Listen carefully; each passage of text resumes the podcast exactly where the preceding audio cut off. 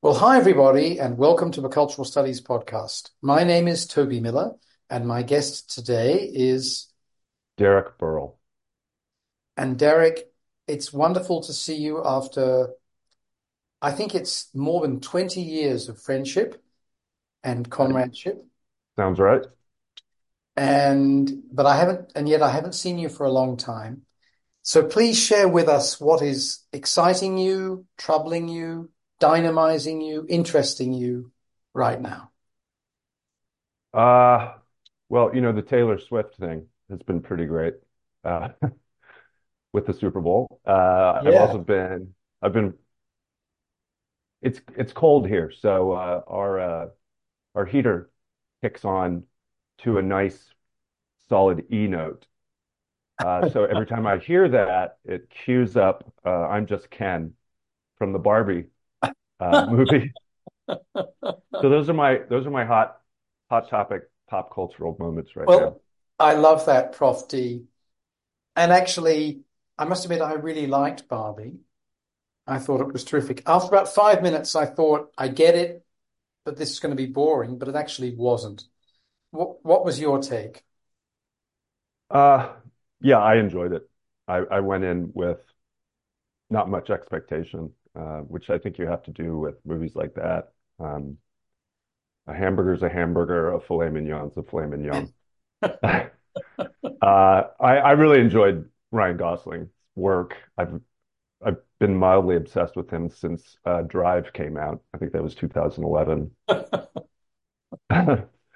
And uh, I'm lucky I get to teach that uh, movie and um, in my intro to film studies course. But uh, yeah, I, I I thought strangely Ryan and Ken uh, stole the show, which I don't think obviously was the intention of, of Gerwig, but uh, I, I can't decide whether it's sort of undercut the the feminist light message of the film or uh, whether it was just a sort of nice rejoinder about masculinity and uh, how it always seems to take over, even if it's posing itself as, you know, uh, feminist aligned or something like that. And Prof, you've written about masculinity. So before we get back to back, back, back, as they say in baseball commentary, to the Yep. Super Bowl and to Taylor Swift, tell us a bit about, or expand, if you would, a, a wee bit on this, I think, quite profound insight you've given us about masculinity creeping its way into the center of things, even when it's meant to be marginalized. Yeah, I it's I, I've been really looking at the, the major changes of masculinity, particularly in North America, uh, since graduate school, which would have been the late 90s.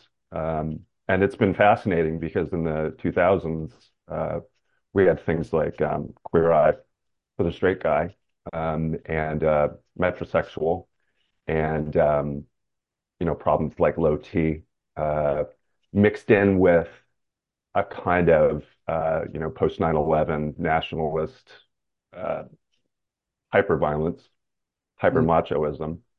Um, so yeah, there's this constant push-pull um, here at least between uh, being a progressive male and you know understanding what something like Me Too actually means versus uh, retaining that rock hard physical um, macho-ness that uh, that Mm. so deeply American. Uh, so I just, you know, the the push-pull that I've seen over the past 15, uh, 20 years, it's been pretty fascinating. Now, you're a sports fan and a Yep. sportsman. Yep. How does that play out? And you've written about gaming. You've been a you've been a prominent surfer. How does that play out in terms of your analytic life as a scholar Yeah. and an author of books and articles, and your incarnated, embodied experience? Uh, I it's well, I'm obsessed with the body in general. I'm obsessed with bodies. I always have been as as an athlete. Um, I've also worked in medicine when I was younger. Um, I've worked in restaurants. Uh, I've been a dancer. I've been a performer. Uh, so all deeply embodied activities. Mm, Uh, I, I I think I realized very young that uh, the the mind body split with me didn't really work, uh, and that they've really sort of just functioned as one thing. I've always been really lucky um, to be uh, fairly adept uh, with my body and my um, my dexterity. So when I write, I try to. I was very lucky to actually to be placed in the dance department at UC Riverside before I joined uh, the Media and Cultural Studies department with you, uh, because that helped craft my writing uh, really towards an embodied sense of how to write about things what, with the body included. Um, so things like affect, um, uh, identity, I, I, I can't look or think through any of those ideas without thinking about, well, what would this person or what would the, the mm-hmm. theoretical body uh, do in response to that or um, uh, filter the experience. And I, I really love the fact that you give us a continuum. You, the, I think I'm right in saying that the dance department at the University of California, Riverside, first school in the country, if not the world, to offer a doctorate in dance. I think that's right. Yeah. A very distinguished department. And then you were kind enough to join our new enterprise, our new try. Yeah. But I love the way you give us a continuum from being a dancer, a waiter, a scholar, an athlete, that these things can be seen on a spectrum. Yeah. Rather than completely opposed. I, I don't see them as, as separate at all. It's it's a, it is a series of separate skill sets, but uh, it, it always filters through the embodied experience.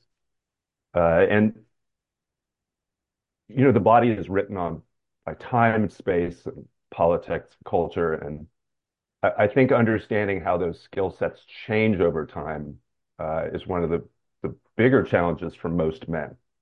Um, I mean, we're we're looking at two really quite old men, uh, you know, running for president, both with diminished uh, mental faculties, most likely, and both clearly with diminished physical faculties, but they, uh, you know, will not fucking give up.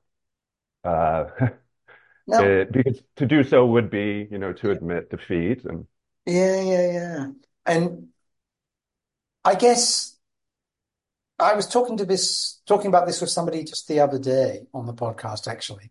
On the one hand, a lot of us would look at the Senate in the United States. And I give a lot of context here, Prof. D, because the plurality of listeners is in the US, but the majority is not. So yeah, give that little bit of context, right? Which you're already doing wonderfully. Look at the Senate, and we complain all the time. It's just old white men, right? Yeah. And I think we can all resonate with the concerns about the general and genuine cognitive capacity of both the principal presidential candidates. But on the other hand, discrimination against the elderly is rife oh, no. in the yeah. United States, but everywhere. How do we, can we reconcile being horrified by the exclusion of people who are not, you know, older white guys from the Senate and being horrified by the brutalized discussion of older people that we're experiencing in the bourgeois media and in everyday conversations? Yeah. Um, it, I didn't mean to imply um, that they both aren't necessarily fit for office. I'm not sure, um, or to disparage um, anyone of older age. Uh, having gotten sick, uh, I actually do understand how the body fails, and that's been actually really valuable. Um, but I do think that uh, leaders of, of the U.S. and the Senate, the the House, uh, they should be held to a certain kind of standard because they are representative of of a, you know their constituents, but also of of ideas and of policies. Uh, so balancing that, I I don't have an answer for that at all. Um, but I but no, I do agree with you. I don't either. I, really don't, and I just think there's a tension there that's probably not resolvable, right? Yeah, I think that's probably right. not resolvable. But you talked about you mentioned having getting sick without or it's to... or it's resolvable for certain age groups. But if we look at it on the whole, yeah, no, it's that's what to them. I mean, you, you know, young people, uh, our students, they can't, they have no idea how old we are. I, I, I could be 35, I could be 65, because that's what happens when you're that age. This sort of there's that narrowing of understanding of aging. But although you're younger than me, Derek, we both grew up in the era of popular culture Yeah. and the fetishization of youth culture. You just mentioned empathizing, I think we could describe it, with the notion of a body that doesn't work the way you want it to or you were used Yeah. to, and being sick. And that's something that these guys are not accepting, whereas it's, I sense from what you say that you're trying to work through it. Exactly. Yeah. And I, I think that's at the core of of a lot of American, particularly white masculinity is um but it certainly is true for black masculinity um as well and other other groups. Um there's a sense that you know you are you're the sum of your body's ability. Um and that your your cognitive abilities, your creativity uh is is just not as important. Um, and that I think goes with the general sort of Mm, United States cultural phenomenon of shitting on intellectualism and intellectuals. Um, so there has to be a necessary replacement for that in masculinity, and that's always the body. And so when the body fails, you know, you have to get on T, you have to start going to the gym, you have to battle it. It- It's a battle, right? Just like sickness is a battle. right, right, right. And these metaphors often invoke war, Yeah, they? absolutely. And and that can be the case if you're citing Gramsci or if you're inciting Richard Nixon or Lyndon Baines Johnson. Uh, it's one of the things that makes me quite uncomfortable. Uh, but this sense of a struggle with yourself, a battle with your body, and so on. And also the idea that in the case of Biden, he shows his fitness by being a bicycle rider And kind of shuffling quickly to the and podium. shuffling quickly when he's I like that. on. Yeah. Yeah. Yeah. Um, so back to the one of the other first two things you mentioned, Prof. D, and that's the Super Bowl. It's just two days out from a Super Bowl. 123 million people watching it in the United States. That shows, guess what? Highest watched ever, I think. TV is not dead, dude, even It's if it's not. sometimes on a telephone or a laptop or a tablet. TV forever, dude. Yep. Yep. Agreed. How much of uh, today, my younger daughter, who's eight, and I went to Madrid's Waxworks Museum, Oh, cool. and perhaps the most prominent figure there was Taylor Swift in her waxed incarnation, and the hmm one that most interested us. How much of the 123 million was switched on because of what's going on with her and her dude? And can you explain that, especially for people outside the United States? Yeah. Um, it's it's fascinating to me because, well, Taylor Swift's romantic life has always been extremely public. Um, and Right. she is well known for mining it uh, for her work. Uh, and her lyrics are incredibly con confessional and appear to be very open, particularly about romance. Um, and she's been heartbroken a number of times, and it's been very public.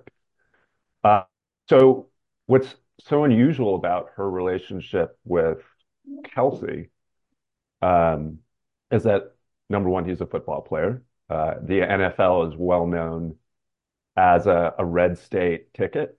Uh, it, it, it it's conservative. It uh, you want to talk about battle metaphors? Uh, they're obsessed with the military, including having you know a color guard or or military presence on the field at most uh, NFL games, certainly the Super Bowl.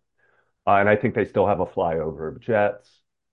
Uh, we sing the national anthem, so it's an incredibly nationalistic event um, with you know shades certainly of fascism.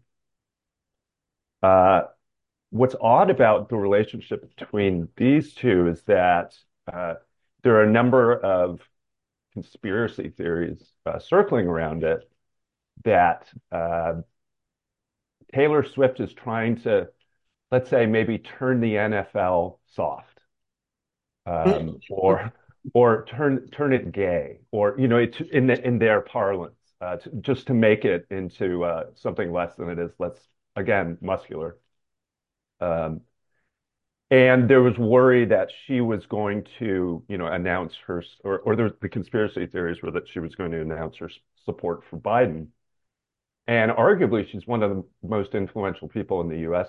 right now, and has been for quite some time. And so her her legion of fans called Swifties, uh, they estimate as voters could make up a block as big as 30 million people. So that's an enormous, it's an enormous amount of influence. So the obviously uh, people that wouldn't normally tune into the Super Bowl did tune in this time uh, to see Taylor because they, they, the camera did cut away to her several times. Um, but I think it it also circulated around the conspiracy theories, expectations of what she was going to do, maybe the after, even something as trivial as the the after game kiss between them. Uh, it, so it's it's a bit Hollywood, it's a bit Nashville, it's very NFL, and it's just incre- so incredibly American. I wish everyone around the world could see a bit of it at least, not the whole game, the commercials as well, obviously. I was saying to another guest recently that on an unpaid basis, when you and I worked together, I actually operated as a consultant for Coca-Cola's commercials for the Super Bowl. Really? Ad agency, yeah. And Interesting. I, I was just trying to make them less awful, I thought. Yeah. And in those days, I had a solid job and a good salary, and so I didn't care doing all sorts of stuff for free. But it was really interesting because the ad industry in the United States and in many ways internationally regards that NFL moment as utterly crucial. And sometimes the halftime entertainment matters, you know, when they make mistakes like inviting the Who Yep. But Or the, the Janet Jackson debacle. Oh, right, right. A nipple, a nipple. The nipple debacle. My God. Perhaps, right, the most shocking moment in world history. but I don't think I've seen, and now I'm at a distance from it, anything as intriguing in all senses of the term as this issue over Taylor Swift. And it just shows the absolute lunacy, if further proof were needed, of the cultural right in the United States. Complete lunacy. My big question to you, though, is why is she with such an ugly dude? Is he sweet and kind and interesting? I don't know enough about him. What is his damn story, Derek? Travis Kelce. Um, I don't know that much about him. Uh, I do know that he is very well respected and very good player for his position. Um, he's I, I believe he's a tight end, uh, which is kind of a position that uh, does a lot of things. Um, I, I'm not sure that he's a tight end, but he he catches the ball, he runs well, he's very big, but he moves well for his size. Um, he moves quickly for his size, and he's got really good hands. So he is respected as a player. Right. Um, he does look like a, a yeah, kind of man mountain. Uh, not not not the best looking guy. He's a bear like. Um, he's a bear, dude. Yeah, yeah, he's enormous. Um, and and and the beard and yeah. Uh, I don't know. Uh, she's dated a lot of different people. This could always, of course, be a publicity stunt. Um, be powerful for both of them. Obviously, it has been, is. Um, but I don't know anything about him. I've I've heard him on podcasts. I've heard a few interviews. He seems perfectly intelligent, not incredibly. Um, seems kind of dopey, maybe. Well, that might be a good a good mix. The big uh, the big dopey guy who's who's actually big dopey guy who's yeah. kind and thoughtful. And yeah. the other thing is, especially in US football, but it's true in all US sports, Taylorization of motion is hmm. utterly mm. crucial. Yeah. Right? We're going to pretend to bring um, this pitcher on so this batter just is substituted. We're going to get this guy on at this moment in football uh, because he can do one thing. So the fact that this guy is multi-talented is interesting in itself, I think. But the fact that she can hold so much significance at one time Reminds me a little bit of Madonna, late 80s, early 90s. Yeah, absolutely. But is, is it more powerful than that, Taylor Swift's icon, you know, iconicity in the US these days? It seems to be more powerful. Should should we call that Taylorization too? Kind of Taylorism? Um, I love it. I mean, you took it took me a second. I was like, oh, Taylor, right? Of course. Right. No, I, I, and The I, other the other I Taylor. wasn't conscious Yeah. of what I was saying. Absolutely. The scientific management of the real Taylorism. Uh, I, I think the fact that she's sort of overtaken Beyonce is pretty remarkable.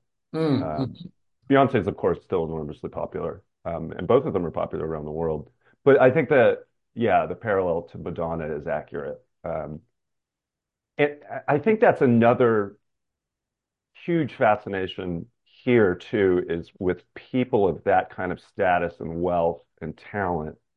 When they get together, it's more than the sum of the parts. It becomes this, you know, like Ben Affleck and Jennifer Lopez getting back together. It's this sort of, uh, I don't know, hallucinogenic fever dream uh, that that something so powerful could be three times, four times as powerful it just joins forces. So it's it's a little like a Marvel, uh, the Marvel franchise. Except we're now in a post-Marvel era. I mean, Yeah, they've been they've missing the mark a bit. they've shot their hot, hot love load, as they say in Christianity, right? Yeah. I think. So, Prof, moving on to something a bit different but Yeah. connected. Some of your work is about gaming, Yeah. the digital gaming world. We've seen some dramatic changes in that sphere in recent times, massive renewed uptake during the first two waves of COVID-19. Yeah. Um, lots of startups being gobbled up, lots of people losing work, people talking about organizing, more targeting of female players, you name it. Tell us what's going on. Uh, you know, there's there's and it, it's it's kind of sad. There's a there's an enormous disjoint between, in in my opinion, between the world of game studies, so the academic discipline, Right. uh, the industry, and uh, actual players and, and and player groups. And a lot of that has to do with Gamergate, which was about 10 years ago. Um, and for your listeners who aren't really familiar with that, it was uh, a pretty misogynist scandal uh, where female uh, game journalists uh, were accused of giving, you know, positive reviews for for sex and for favors. Uh, and the gamer community, or, or certain toxic gamers in the in the toxic gamer community, uh, posted death threats and doxed them, and uh, generally made quite a few women's lives hell, to the point where a lot of these journos actually had to go into hiding and move and and stop writing. Um, game studies as a discipline didn't really respond to that effectually, I think. Um, I think there was a lot of fear around it. Um, I certainly responded vociferously, and I I paid for it. I was hacked a number of times, my bank account, personal information. Um, so I don't think this. There's been an enormous upswing in uh, younger scholars who, particularly women, who are writing about identity, gender, affect, politics. Whereas before Gamergate, that was much rarer. Uh, you know, I was in a, a, very small group in game studies. You, you know, you were in that group as well. Mm. Um, there was an, an enormous focus on sociology and sort of proving that the field uh, was not only sustainable but not trivial. Uh, you know, that sort of, at least particularly in the U.S., that sort of ch- the scientific chip chip on the shoulder, as I call it. Oh, well, well said, sir. Well said. uh, yeah, thank you. It's um, so things are changing in the discipline. Uh, as far as the industry, yeah, we've seen so many huge changes. I, I, it's it's been a period, I'd say, right before the pandemic of huge, catastrophic change in some ways, but also incredible sameness. Uh, and the catastrophic changes obviously come from the pandemic and everyone running online to play not only things like chess, but Animal Crossing and um, multiplayer online games, role-playing games, uh, as a means of, you know, fighting off boredom uh, feeling like actually doing something embodied inside of their homes, going places, mm-hmm. um, battling, solving puzzles. Um, mixed with that is the sameness, and a lot of that comes out of the technology. Um, something like the Unreal Engine, which is essentially a digital toolkit for building virtual worlds. Uh, it's very powerful, and it, makes designers and coders' jobs much, much easier. Uh, however, so many developers use it. We're seeing an incredible amount of sameness, particularly in blockbuster and AAA games uh, as far as the physics, as far as the gameplay, as far as narrative, uh, even as far as character and sort of um, fighting and battle modes. So, you know, while I think the pandemic has been good because it's brought gaming, even casual gaming, to many, many more people around the world. Yeah. Uh, the experiences are still incredibly limited. You can go into uh, the indie game world and there's fabulous work, especially in the queer indie game world uh, but getting access to that is just not uh, as easy uh, as you know downloading something Uh, or, or going to GameStop or whatever. Uh, the GameStop thing was interesting too, separate, but sorry, that was a rambling answer. no, it was a great answer. Thank you. I feel as though I've already learned a huge amount. And one of the other areas that you've been involved in is digital art. And there was a really fetishized moment of the non-fungible token starting two or three years ago that seems to have crashed out. Yeah, very quickly. But, might be back. It's another Ponzi scheme, yeah. obviously. Uh, but and and now, but I said, but and now, with the supposed rise of artificial intelligence, which has actually been around for decades, as you yeah. well know, yeah. but the supposed sudden emergence of artificial intelligence. Well, the large language models is really what you know we're talking yeah. about there. Yeah, right. But I mean, they've been writing baseball box scores for twenty years. Right? Yeah, yeah. Um, the digital art scene is in a kind of crisis it seems to me, of legitimacy and authorship. Mm. Have you got a take on that? Uh yeah, I I think it, the basic ephemerality of NFTs uh, still you you can ask even investors in NFT what it is they're investing in, and the the, the answers are wildly different, if not totally inaccurate.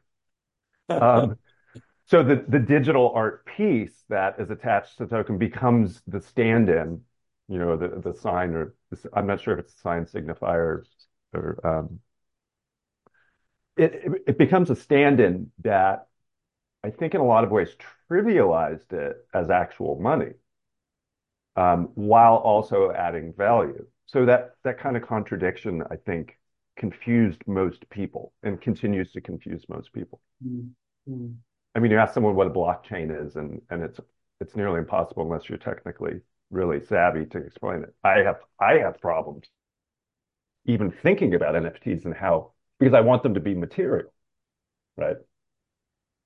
Well, and there is some kind of materiality. It's the massive amounts of fucking excuse me energy that it takes to to mine well, this is the other thing, of course, that especially with Bitcoin, but also with NFTs, perhaps less so with some other alternative so-called currencies. The the drain on the grid, the amount of carbon being used in many instances to power these things, all the supercomputers, but also ordinary computers that are on 24/7. Yeah. And working away to create these logs is incredible a lot of personal computers, a, a lot of personal computer users don't even know that their system is being hijacked through the cloud right. to mine. Right. I mean, that's that's in itself insane. Absolutely, and we're constantly getting these warning notices. I read one only today about how the Chinese government is breaking into the U.S. security system To which I can only say, more, more. But nothing Get about better. Get it. Get as good as the Russians at it. That's Right. that's the key. because, of course, the US would never behave in such a way. We would Hmm. never do that. Uh, But very little about how legal and illegal corporate entities are constantly plowing their way through our laptops, our phones, our tablets. Yeah. Now, changing tack a little bit again, Prof, you mentioned earlier, I think you used the expression since getting ill. Mm. And I wonder whether your current situation in terms of health, and I, don't answer this is getting too personal, is affecting your research, your teaching, your professional sense. Oh, that well, that's nice of you to ask. Um, uh, yes. Um, uh, I think I'm very lucky in that my mind has stayed pretty clear. Um, but the physical act of doing something like typing or reading for sustained periods, it's it's gotten difficult. And I'm I'm only 52, so this is this is pretty early. Um, I, I've actually talked to a number of other people in the field that have that have been sick or um, faced disability or any kind uh, or other kinds of physical challenges, and Right. and over overwhelmingly, it's the uh, the, the hardest thing is to stay uh, positive and make sure that that positivity is reflected in your work. Uh, so you're not going down an overly critical, overly negative rabbit hole. So bitterness, Yeah, in a sense. yeah. Yeah, Being that's pissed interesting. off at the universe. Yeah. Why did this happen to me?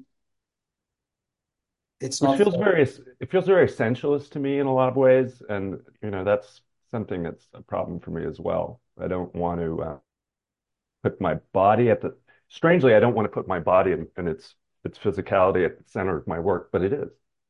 Well, and of course, that's interesting. Well, sorry, interesting, a slightly fetishistic thing to say. No. A, a, a relevant thing is that your body, the body, has been so crucial to your research and your pedagogic contributions, Yeah. whether it be sports or dance or being a waiter, uh, any of these things, right? And so there's a terrible irony in confronting that because for so many scholars, particularly perhaps men,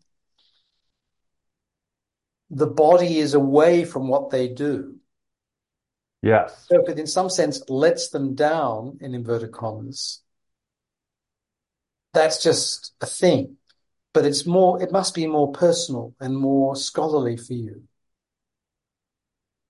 It, it, it's it certainly is, and it, something that I've noticed that's interesting about um, male academics is uh, they they eschew sports, sort of organized sports. Um, you know, anything from baseball to tennis to golf. Well, golf because of class reasons. Um, but they are very, quite a few of them are are are uh, very health conscious.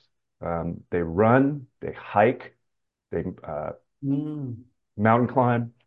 Uh, so sort of more, I know quite a few surfers. The the type of athletics uh, and embodied practice that uh, is, I think, more intellectual to a certain extent, but also uh, more singular. Uh, Mm. doesn't involve a team. Uh, so there's a kind of iconoclasm to that, uh, that kind of athleticism that I find fascinating. And on the other side, Prof, when you were a dance academic, although the body is so crucial, maybe sports are seen as occupied masculinist territory by contrast with classical ballet or modern dance or whatever it might Yeah. Yeah, and there there are some. You're absolutely right. There are some crossovers, um, dance forms, particularly hip hop, uh, that are seen as more masculine uh, because they are quote unquote more athletic, more you know, in Yeah. line with sports athleticism. Yeah. Um, and there's a sense of risk to them, and there's a sense of sort of um, combat as well. Um, I mean, I, I, I could ask you the same question. Uh, you know, how how are you and your body uh, producing at at your age, and how are you balancing that that act? Because you're you're one of the most productive people I know, but probably one of the most productive people on the planet. You probably wrote a book this morning. Good for you.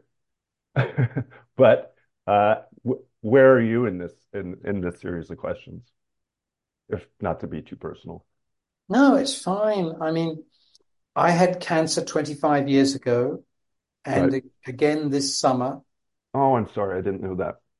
and I had a radical robotic prostatectomy, Okay. and I'm thinking about these questions in terms of mortality, hmm uh, Yeah. in in ways that when this first happened to me 25 years ago, I was perhaps less worried about. Uh, now How old how old were you then? I was uh, 37, Okay. hmm so now I'm 65, and I'm in a, a holding pattern, like many patients hmm are, of waiting to see what the latest tests show. I'm a bit panicky because,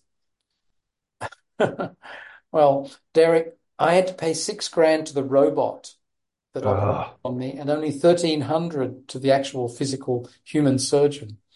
When I told the dude this, I said, you know that because I didn't, my health insurance didn't cover it. Yeah. So I said, you know that I paid, you know, four times what I paid you to the, the robot. I thought he was going to have a heart attack. And uh, he's since quit his job and quit the country. He's moved from here to Portugal. And I'm in one of those modes where you where one has built a relationship with a particular physician, and Oh yeah. I'm in a panicky mode that he's gone. Yeah. Yeah. Because they Uh, have your they have your history, they have your peccadillos. Yeah, I yeah, I have had to switch doctors and I find it really yeah, terrifying actually. it is difficult. So I'm in in that moment. Uh, when it comes to the body itself, um, quite apart from the fact that the cat is currently standing on my Hey, that's okay. Our pet rabbit is around here somewhere. Yeah. Um, I, I guess at my age, other things that are less dramatic go wrong, um, Mm. obviously. Mhm. And having to deal with that is certainly an issue. Do you find that your work is as important to you, or does it take on it more importance, or just a different? because I don't have secure employment and I move, I've had, I've lived in five countries in the last five years in search of work, Yeah. and I don't have any work after September. Mm. It's very important to me. However, getting back to what you said, Mhm. I can f read okay, hmm I can talk okay. I'm hmm having difficulty writing, Yeah. not in terms of understanding what I'm writing or knowing what I'm supposed to do, but just doing it. Uh, keyboard or manually, or well, both are manual. Uh, I mean, I pen or guess keyboard? it's most of my writing is on the keyboard. So sending Yeah. an email, corresponding with you recently about our conversation, no Yeah. problem. Sending Yeah. a WhatsApp message, no problem. But actually sitting down to write a chapter, more difficult. Yeah. And that's in the last four months since I had this surgery. So uh, right now, I'd say it's easier to accept the fact that I can't do breaststroke. Yeah. I know Um, you're a huge swimmer.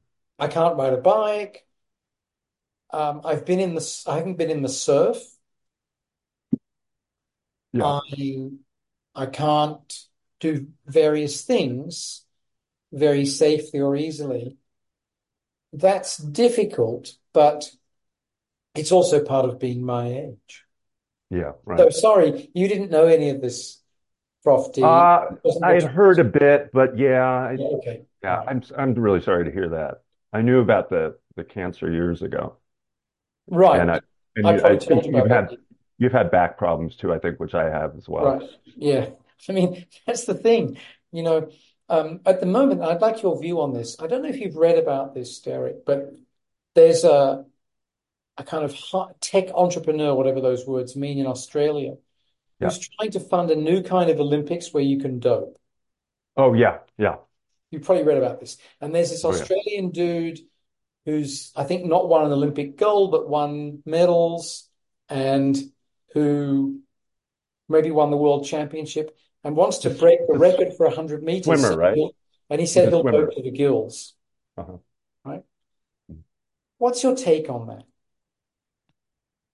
Um, well, number one, it's dangerous. Uh, just taking those drugs is so rough on the body. Um, take any kind of hormonal changes. I mean, I, I, I'm sure you've taken steroids before. I, I occasionally take steroids for my back, and those completely changed my mood.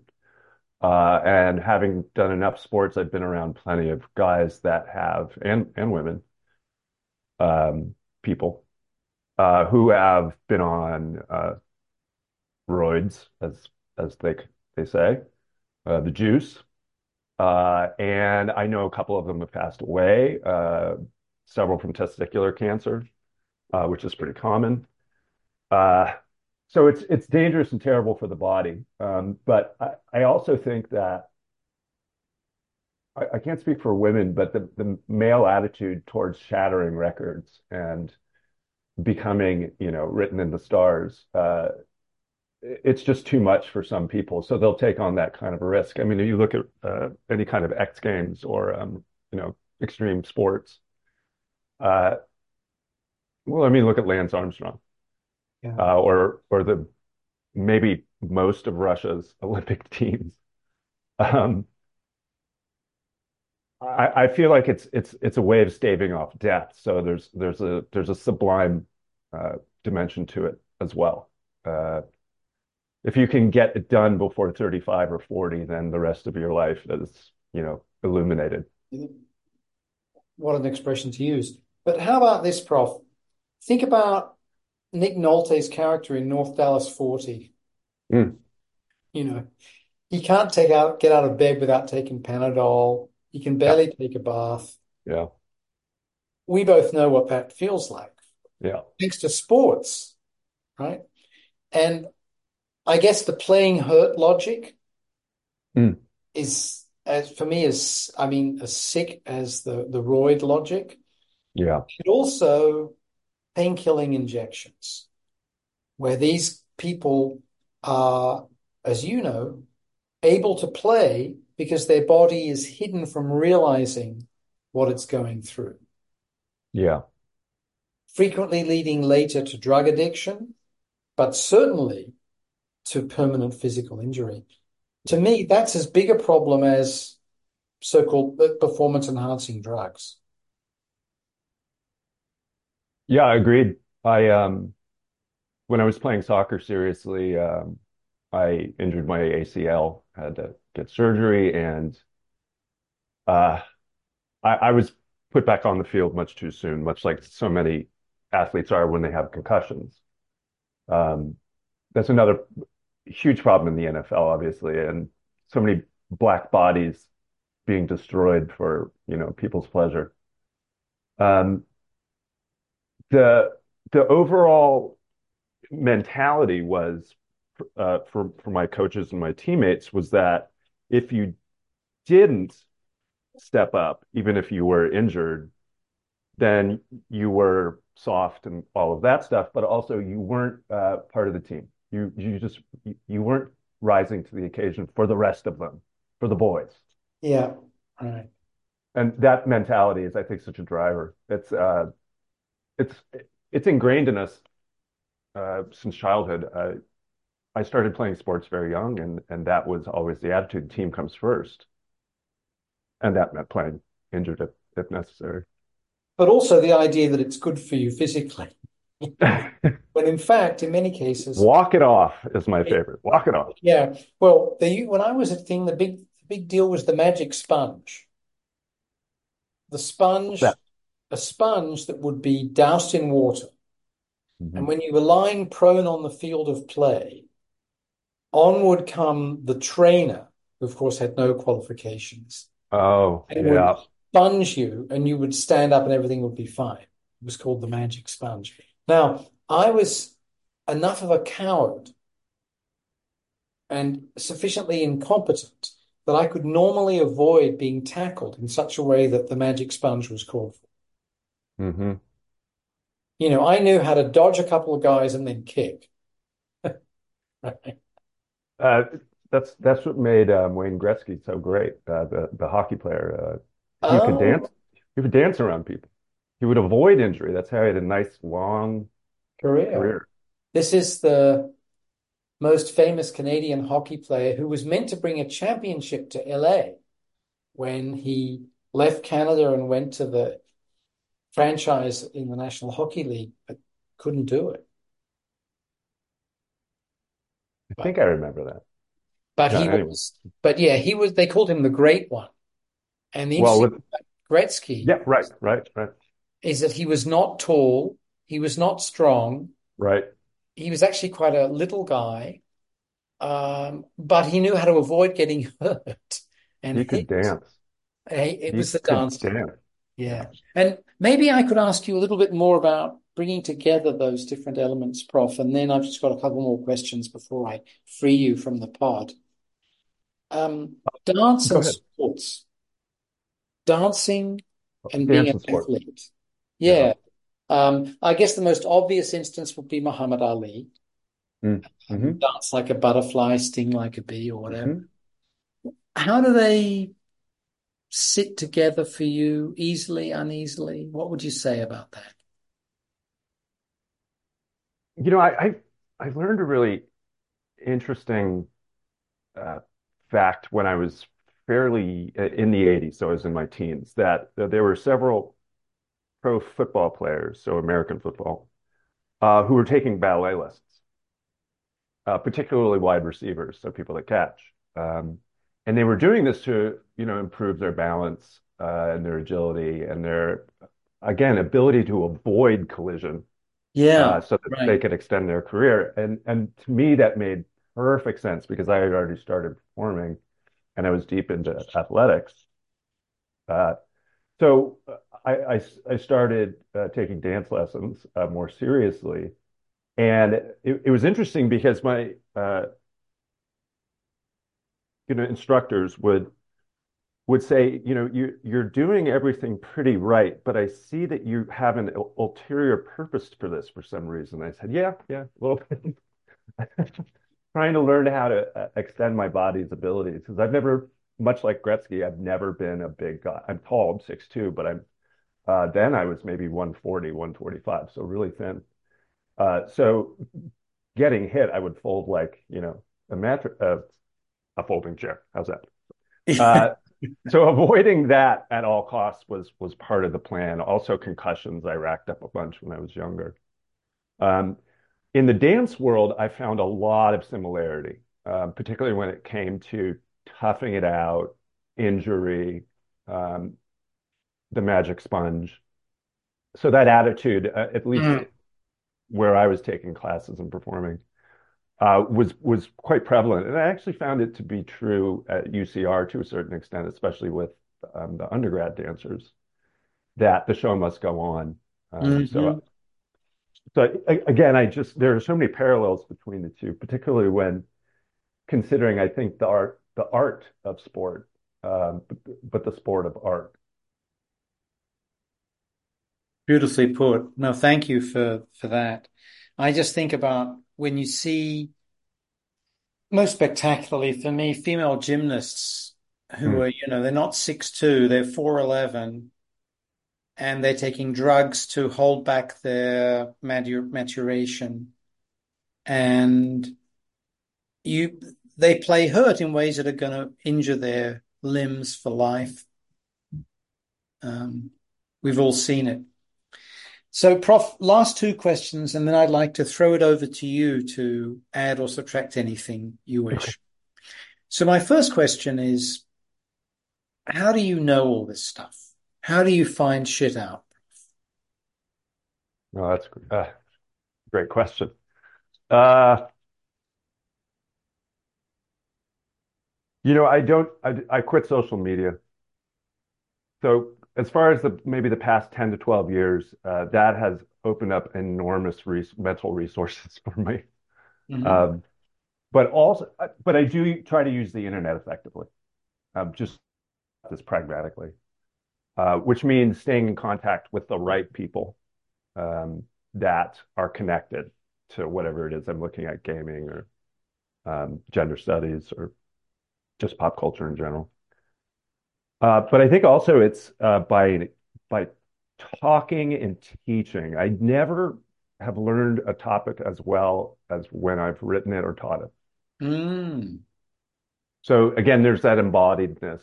Another frustrating thing about getting sick is it's hard to stand up for, you know, an hour and 20 minutes uh, uh, to, to be fully present. Uh, Yeah. Because if I'm sitting, I, I'm not learning the same way as if I was walking and and and hmm interacting with classes. Um, and I, I think it's the same thing with something like gaming or or watching film or watching television. I try to embody the experiences, particularly with my partner. Um, we we yell at the screen a lot. Mm. Uh, we research stuff and pause, and I, I think just being as interactive as possible with the things that you love That's, is my way of learning. Oh, that's beautifully put. Thank you. Yeah, I, I get it. Thank you for asking that. That's that's a tough Um, question. so here's my, my last question, and then as I say, I'll toss it over to you, Derek. I'm a young, you know, white guy, straight, or at least straightish, wanting to do a PhD in cultural studies. hmm I knock on your door at University of California, Riverside, or I drop you an email and I say, uh, Prof. Burrill, I've I've I've read Die Tryin' on uh, gaming, masculinity, culture. I'm interested in those topics, but I feel a bit lost. Mm. What should I do? What should I read? How should I proceed? Oh, that's uh, it's a good question, but it's that's complicated. Um, I would need a couple of hours. I would probably ask them to come back tomorrow. Yeah, right. A good answer. Come back after the Super Bowl. Come back after we've seen the ratings and the approval scores for the different commercials. Yeah. I, I would certainly say, you know, start with some of what we might consider classics. So as you mentioned, Gramsci, Adorno, um, Baudrillard, Spivak, uh, getting a good foothold and I think, in critical theory and and particularly the British school cultural studies, um, especially on television. Uh, you can't understand something like video games unless you understand other media's relationship to them. But you also can't understand, I think, video games uh, unless you understand them as a type of performance. And so Mm, studying things like performance studies or dance um, or art in general, I think would be smart. And then I would say find a player group. If you want to study games, find a group of players to play with. I uh, studied uh, a game called America's Army, which is essentially a, a it's run by the U.S. military, uh, and it's essentially a way for them to hijack young minds and hook them on the armed services. And I joined a player group and uh, played with them for years. Uh, they were all teens, and all four of them ended up enlisting. And we kept in touch with them, and their their commentary and their experiences on the battlefield uh, were so fascinating in relationship to their memories of the game. And a lot of them st kept playing while they were there. So I've never learned more about masculinity, uh, violence, uh, the body than from those four guys. So again, interacting as much as you can with the, the things around you. that's a very moving story, and it's a terrific book, folks. Uh, Oh, thank you. It's a little out of date. It's a little out of date though, so watch out well, not that. as out of date as I am. Oh, you're still current. I, I, I wonder if there are things that you'd like to subtract from or add to what we've discussed. Uh, no, I, I, I have a few questions for you, if that's all right. Uh, I, I regularly watch the Colbert, uh, the late late night with Stephen Colbert, and he he has this thing called the um, the Colbert quiz or something like that. and he gives it to, you know, illustrious guests. And you, since you are uh, illustrious, and I, but I'm your guest, I'm going to flip it, and and so I'll ask you, you know, a couple of rapid fire questions. Maybe afterwards, you will be known as as Stephen says. So, uh, number one, favorite sandwich. Favorite sandwich. Anything with avocado. Oh, okay. Preferably toasted. Oh, maybe like a BLT, vegan bacon with some Right. avocado. Except I don't like mimetic meat. So really, Oh, I, I prefer something that doesn't pretend. I want, I'm happy with the LT and avocado. LTA, ALT. maybe some uh, arugula. That's nice on there. Arugula. One of the interesting things about that I've learned since coming here is that in Madrid, where I live, the word they use is rucola. Uh-huh. So it begins with an R, not an A, and then it's got a C instead of a G. But if you go to some other parts of Spain, it's rugula, rugula. So they use the G like in English. I have other interesting stories that are almost as fascinating as that, but I'm not getting through Well, see, I learned something by interacting with things that, that I love. Uh, uh, apples or, Apples or, or oranges. or oranges. More work, more reward. Yeah, interesting. Uh, a few, um, what would be the one song that you brought with you?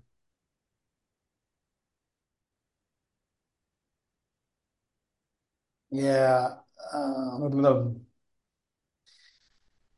this is one of those unfortunate answers because, um, you know, it, it goes back to things that are quite primal Mhm. uh, and, you know, awful. And it's a song by The Verve, an English band, I, I guess, Yeah, from the, from the 80s or 90s 90s. Yeah, I think. well.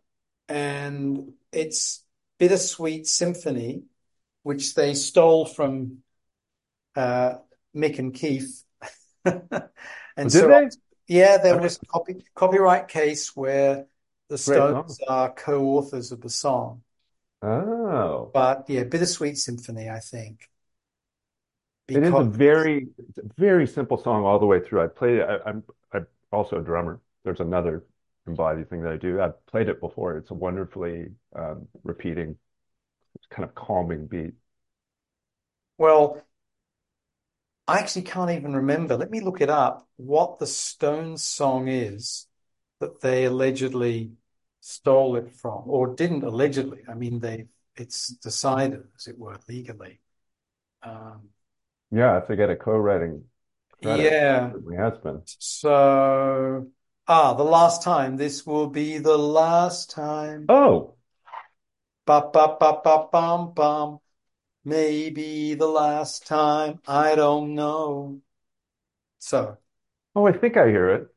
Da da well, I, da I've never quite caught the thing. da da da da da da. Da da da Yeah, yeah, okay. Yeah, yeah. So, yeah, that's a good answer. so Uh, that that's the song.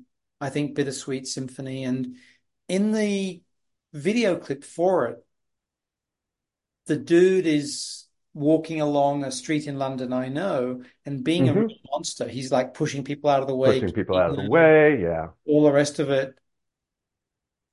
And it just has some of that nihilism that is both repellent and attractive in its own, again, masculine way, I think. that that post-punkness.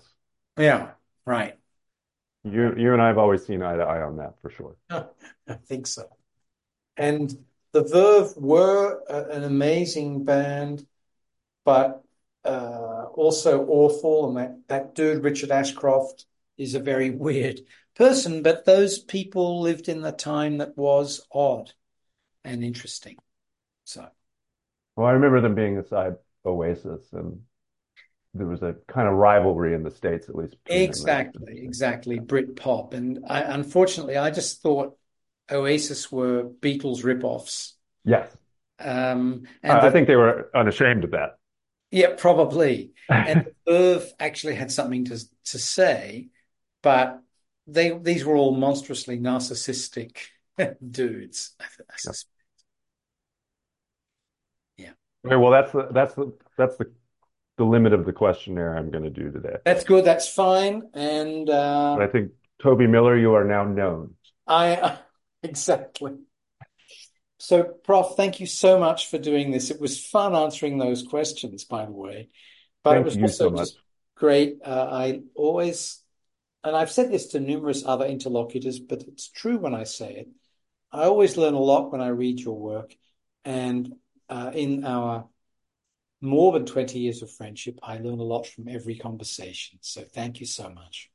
Uh, humbled and deeply appreciative that you asked me. And I, I appreciate your listeners taking the time to, to listen to both of us yammer on for an hour.